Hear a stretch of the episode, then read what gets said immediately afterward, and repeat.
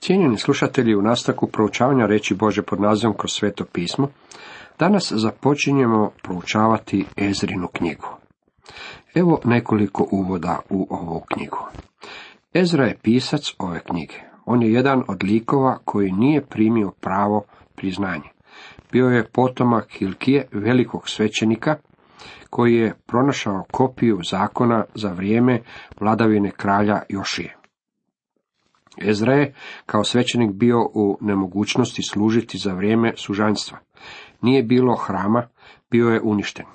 Svoje vrijeme, međutim, posvetio proučavanju Božje riječi. U Ezri 7.6 čitamo kako je bio književnik vješt Mojsijevu zakonu. Ezra je također bio i vođa probuđenja i veliki reformator. Probuđenje je započelo time što je Ezra pročitao Božu riječ. Vidjet ćemo to u Nehemijinoj knjizi u osmome poglavlju. Također Ezra je vjerojatno bio i pisac prve i druge ljetopisa, kao i psalma 119, najduljeg poglavlja u cijeloj Bibliji. Ezra je ustrojio sinagogu, on je utemeljio i red književnika, pomogao je u određivanju kanona svetoga pisma, te uredio psalme. Posvetimo malo pažnje Ezri koji je prvi započeo probuđenje biblijskog proučavanja. Nije li upravo to Boži plan provođenja probuđenja? Mi u našem vremenu nismo imali niti jedno pravo probuđenja. Mudi izrekao je ovu tvrdnju, a on je vidio probuđenje. Sljedeće probuđenje bit će probuđenje proučavanja Biblije. Oni koji su se trudili dovesti do probuđenja organizacijom, metodama i raznim programima nisu uspjeli. Probuđenje će doći jedino kada se Boži narod vrati Bože riječi. Tema Ezrine knjige je riječ gospodnja. U ovoj malenoj knjizi nalazimo deset izravnih referenci prema Božoj riječi. Ezra 1, 1, 3, 2, 6, 14, 18, 7, 6, 10, 10, 14, 9, 4, 10, 3 i 5. Mjesto Bože riječi opaža se u cjelokupnosti života ovoga naroda u njihovom vjerskom, društvenom, poslovnom i političkom životu. Ključ za razumijevanje ove knjige nalazimo u Ezri 9.4 i Ezra 10.3. Strahovali su od riječi Božje. Dr. James Gray izjavio je sljedeće o Ezrinoj knjizi. Već smo vidjeli kako babilonsko sužanstvo nije židove dovelo do nacionalnog pokajanja i tako do obnove cijeloga naroda. Kao što će čitanje Ezrine knjige to pokazati. Kada je Kir, kralj Perzije, dao dopuštenje zatočenicima da se vrate u Jeruzalem i obnove hram, jedva 50 tisuća židova moglo je iskoristiti tu povlasticu, od kojih je znatniji dio bio sačinjen od svećenika i levita nižeg sloja i siromašnijeg sloja.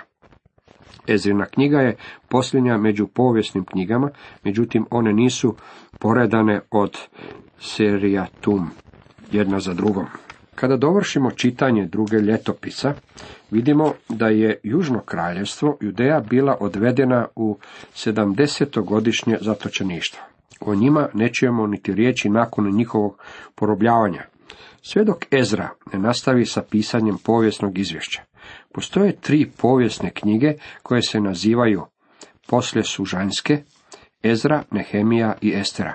Također postoje tri proročke, poslije sužanjske knjige Hagaj, Zaharija i Malahija. Ezra i Nehemija pripadaju zajedno. Ezra je bio svećenik, a Nehemija laik. Njih su dvojica djelovali na takav način da se u Jeruzalemu ispunila Božja volja. Zajedno su bili instrument koji se pobrinuo da su bile izgrađene zidine, grad Jeruzalem i hram. Hagaj i Zaharija također su radili zajedno. Oni su poticali narod da izgradi hram. Haga je bio praktičan čovjek, što ćemo i vidjeti kada dođemo do njegove knjige. Rekonstrukcija i obnova hrama bili su njegova najveća preokupacija.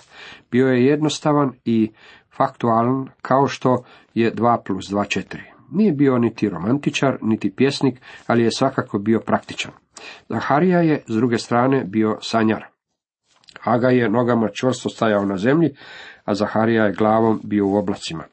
Na primjer, Zaharija je vidio ženu kako uzlazi u nebo u košari. Dragi moji prijatelji, to je pjesništvo. Hagaj to nikada ne bi bio vidio.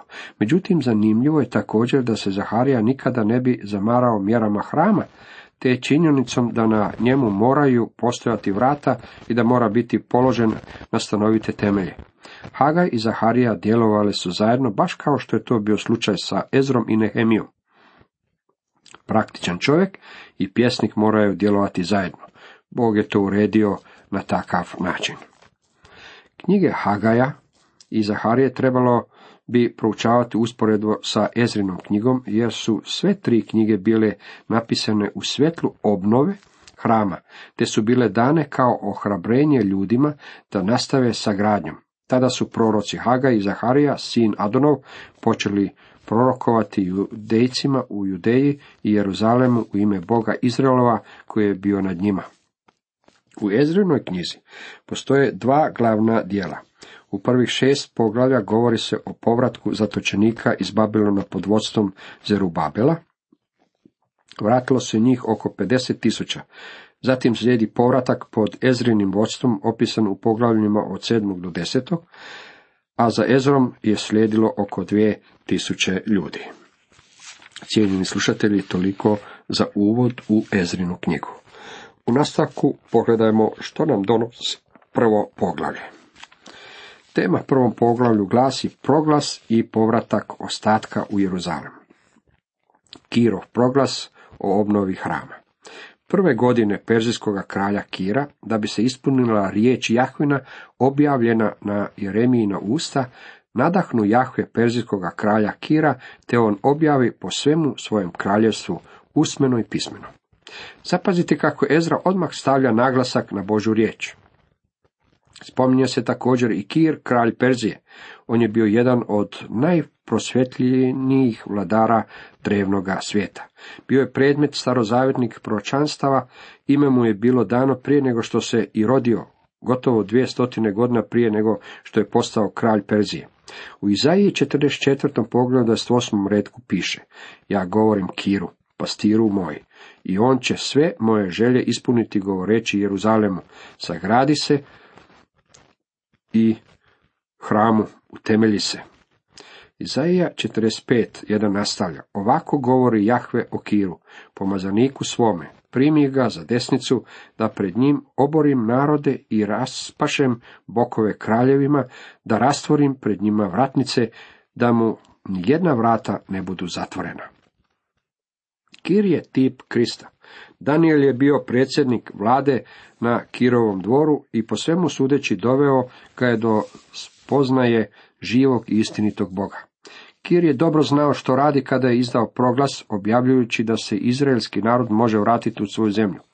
Čitali smo da se u tome ispunila Božja volja. Tu nalazimo proročanstvo koje se u istinu ispunilo. Upravo za vrijeme Kirove vladavine Daniel je zapisao neka od svojih najvećih pročanstava, uključujući i pročanstvo o 70 Izraelovih tjedana.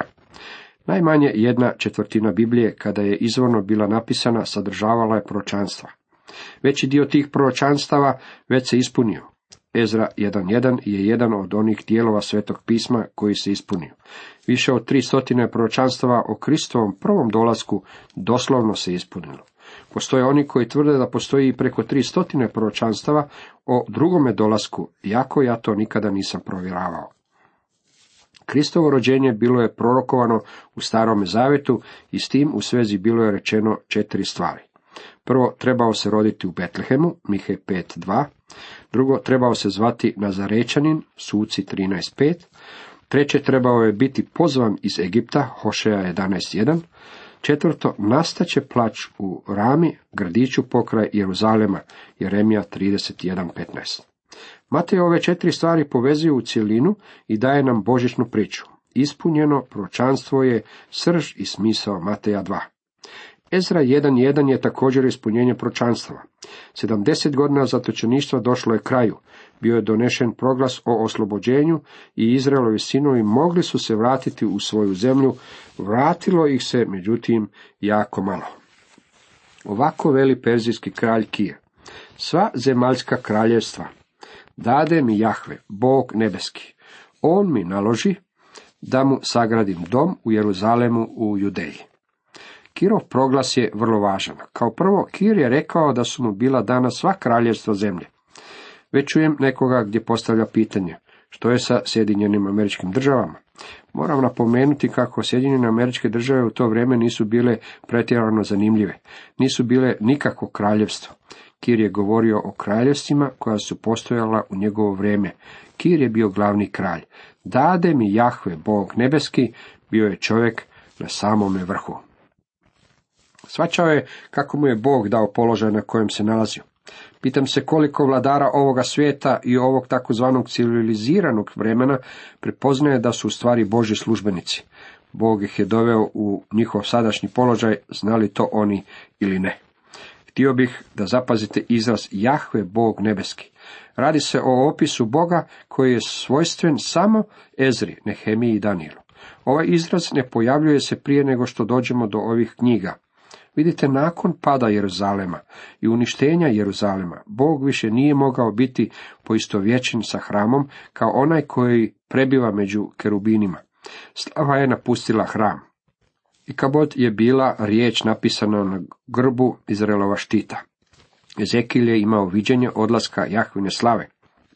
Zbog toga se Boga u poslije sužanskim knjigama naziva Jahve Bog nebeski.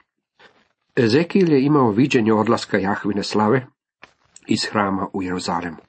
Ona se podigla iz hrama i pričekala neko vrijeme da vidi hoće li se Boži narod vratiti k njemu i odvratiti od svoga idolopoklonstva. Nisu to učinili. Slava je prešla preko grada i gradskih zidina i još se jednom zaustavila. Međutim, narod se nije obratio Bogu. Zatim se Jahvina slava podigla na vrh Maslinske gore i ponovno čekala neko vrijeme. Međutim, nije došlo do obraćenja Bogu. Pa je slava bila uznesena u nebo i više je se nije moglo vidjeti. Jednog dana u hram je ušao jedan koji je načinio bić od užadi i njime očistio hram. Vidite Ivan 2. Jako Jahvina slava nije bila vidljiva, bio je zaodjeven u ljudsko tijelo, bio je Bog. Odložio je svoju slavu i došao je na zemlju, međutim bio je pravi Bog i pravi čovjek. Zbog toga što je njegova slava bila zastrta, bio je odbačen i raspet, iako ga je čovjek razapeo, on je kralj. U evanđelju po Mateju rodio se kao kralj, živio je poput kralja, činio je čudesa poput kralja, naučavao je poput kralja, bio je uhićen poput kralja, bilo mu je suđeno kao kralju i umro je poput kralja. Bio je pokopan kao kralj, uskrsnuo je kao kralj i otišao je natrag u nebo kao kralj. Vraća se jednoga dana kao kralj. On je kralj kraljeva i gospodar gospodara, kako čitamo u 1. Timoteju 6.15. Danas on je gospodin, Bog nebeski. Nemojte odlaziti u Betlehem kako biste ga onda tražili, on je u nebu, nalazi se Bogu s desna. Kada je Jahvina slava bila uklonjena sa zemlje, Bog je svoj narod predao u ruke poganima i poslao ih je u babilonsko ropstvo. Ukinio je Izraelovu teokraciju i postao je Bog nebeski. Svome drevnome narodu on je to još i danas, a ostat će to dok se ne vrati u Jeruzalem, kako bi ponovno utemeljio svoje prestolje kao gospodar cijele zemlje. Jeruzalem će tada biti grad velikoga kralja. Ovako veli perzijski kralj Kir. Sva zemaljska kraljevstva dade mi Jahve, Bog nebeski. On mi naloži da mu sagradim dom u Jeruzalemu u Judeji. Kirov proglas je vrlo važan. Cijenjeni slušatelji, Toliko za danas.